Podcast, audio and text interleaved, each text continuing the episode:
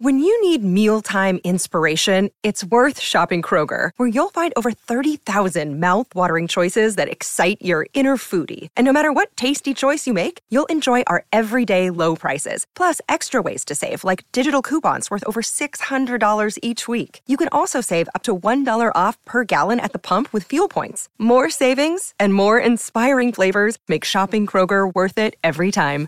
Kroger, fresh for everyone. Fuel restrictions apply. Another day is here, and you're ready for it. What to wear? Check. Breakfast, lunch, and dinner? Check.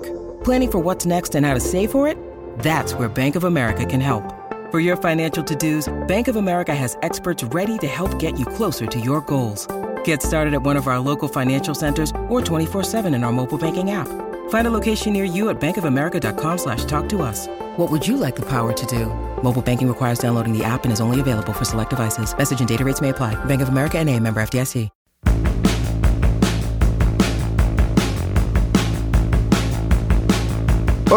Everyone. How are you today?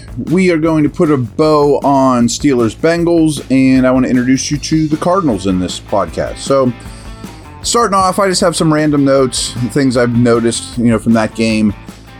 Uh, not Warren's best day. Semi rough outing, I would say. Harris was the hot hand. He was the better player on Sunday. I have zero worries about that whatsoever. But just want to address it. You know, if he doesn't play as well as we're accustomed to, I want to mention it, you know. Um, I thought this was Darnell Washington's best day in the NFL. I, you know, getting a little more, little more usage in the pass game. He's a force as a run blocker. He's playing a lot. I thought he's really coming on well. The whole rookie class is super impressive, but he gets kind of overlooked a little bit. People talk about Porter and you know the other guys more. Washington's having a good year and a really good game. Um, slightly, we're seeing more Austin over Robinson.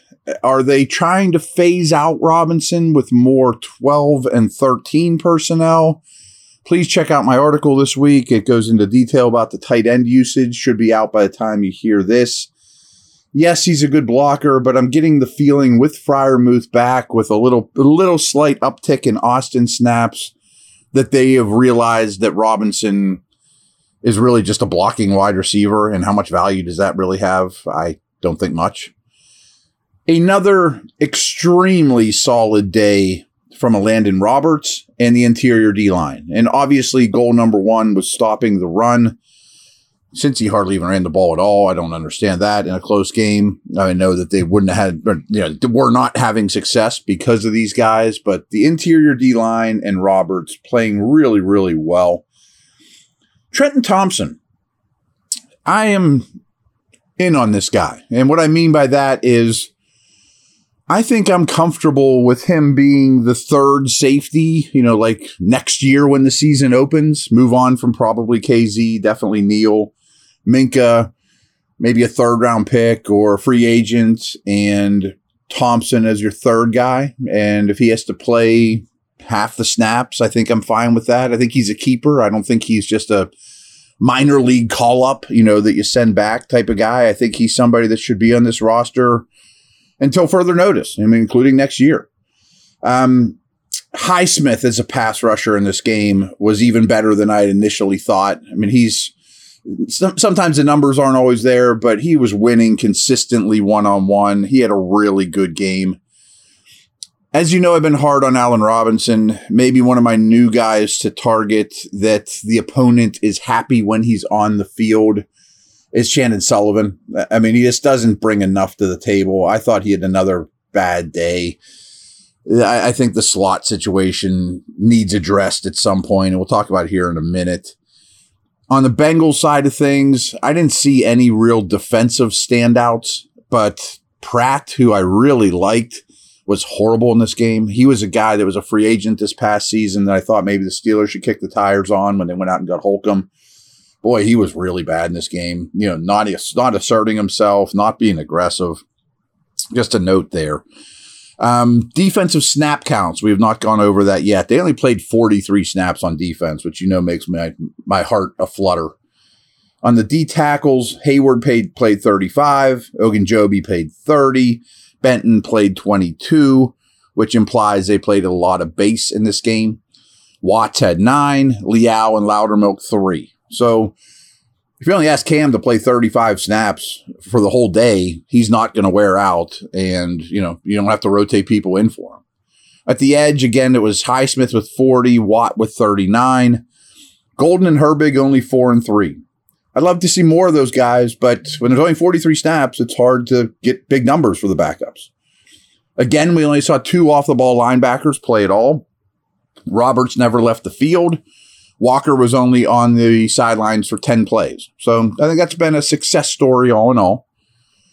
At safety, it was KZ for 43, Thompson for 42. Killebrew came in for one snap. So no big nickel. They don't have the safeties to get away with that, but maybe they'll try some of that when Minkah returns.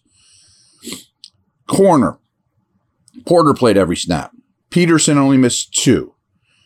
But they weren't I mean, Sullivan only played 18. Wallace only played 11. I think that's telling as well. It's kind of like the Allen Robinson conversation we had. I think they're realizing that the opponent likes when Levi Wallace is on the field because Rush played nine. I, I, that intrigues me. If we can get Rush playing more than Wallace, now you're talking somewhere here, you know, for big picture.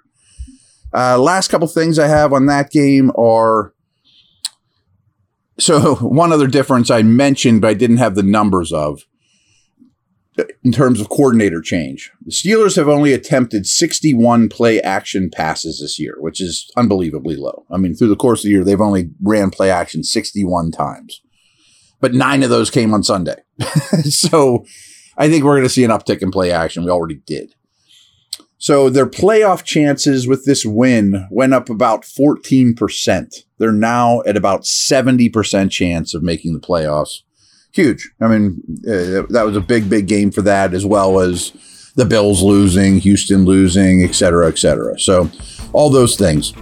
All right, I'm going to get a quick sip of water. I'll be back in a moment, and we'll talk a little bit about the Cardinals.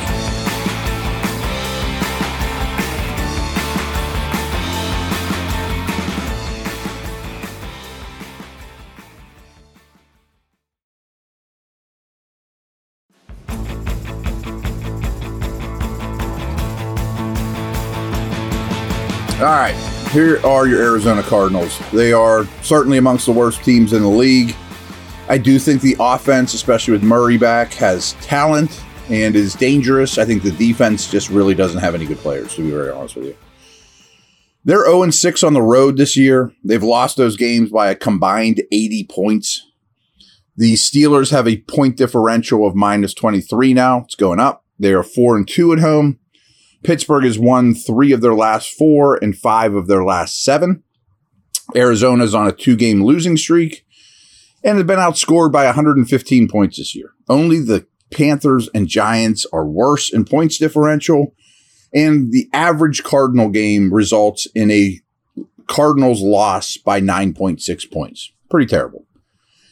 Cardinals opponents have scored 16 more touchdowns in Arizona, and the Cardinals, on average, allow 42.6 more passing yards than they produce. The Cardinals' opponents have run 49 more plays than Arizona this year. The Steelers outrushed Cincinnati 153 to 25 and had 199 more yards. But in weeks 1 through 11, they were outgained by 875 yards. So maybe they just turn around. Pittsburgh and San Francisco are tops the NFL, plus 11 turnover differential. Arizona's at minus one. Steelers have 20 takeaways compared to 14 by Arizona. The Steelers and Bengals are tied for a league low nine giveaways. Arizona has turned it over 15 times. Only three teams have lost fewer fumbles than the Steelers. Something we don't give Najee and Warren and Pickett, for that matter, enough credit on of their ball security as fumblers. Time of possession. For the season, both these guys are low. Steelers are at 28 30, Arizona's at 27 46. But over the last three games, Pittsburgh's at 3207, and the Cardinals are even worse at 2723. Steelers possessed the ball for 37 17 in Cincinnati, and they ran 27 more plays than the Bengals. They also produced 22 first downs compared to just 10 for the Bengals. The Cardinals held the ball for only 25.08 last week. Ugh. Cardinals and Steel, or I'm sorry, the Steelers and Cardinals ranked 23rd and 24th respectively on third down conversions this, this season offensively. But the Steelers defense is 14th, while Arizona's is dead last, allowing 47% of their third down attempts to convert. Over the past three weeks, Arizona allows a conversion rate of 56.4 compared to 32.6 by the Steelers defense. Ugh. Last note, and I have more for you obviously throughout the course of the week. I'm only about step two, or I'd say I was about step three or four in my Arizona prep. But when the Steelers pass for 200 yards, they are 5 and 0 this year. So get to know the Cardinals. They're not very good. Game you got, Steelers got to win. Take care. Over and out.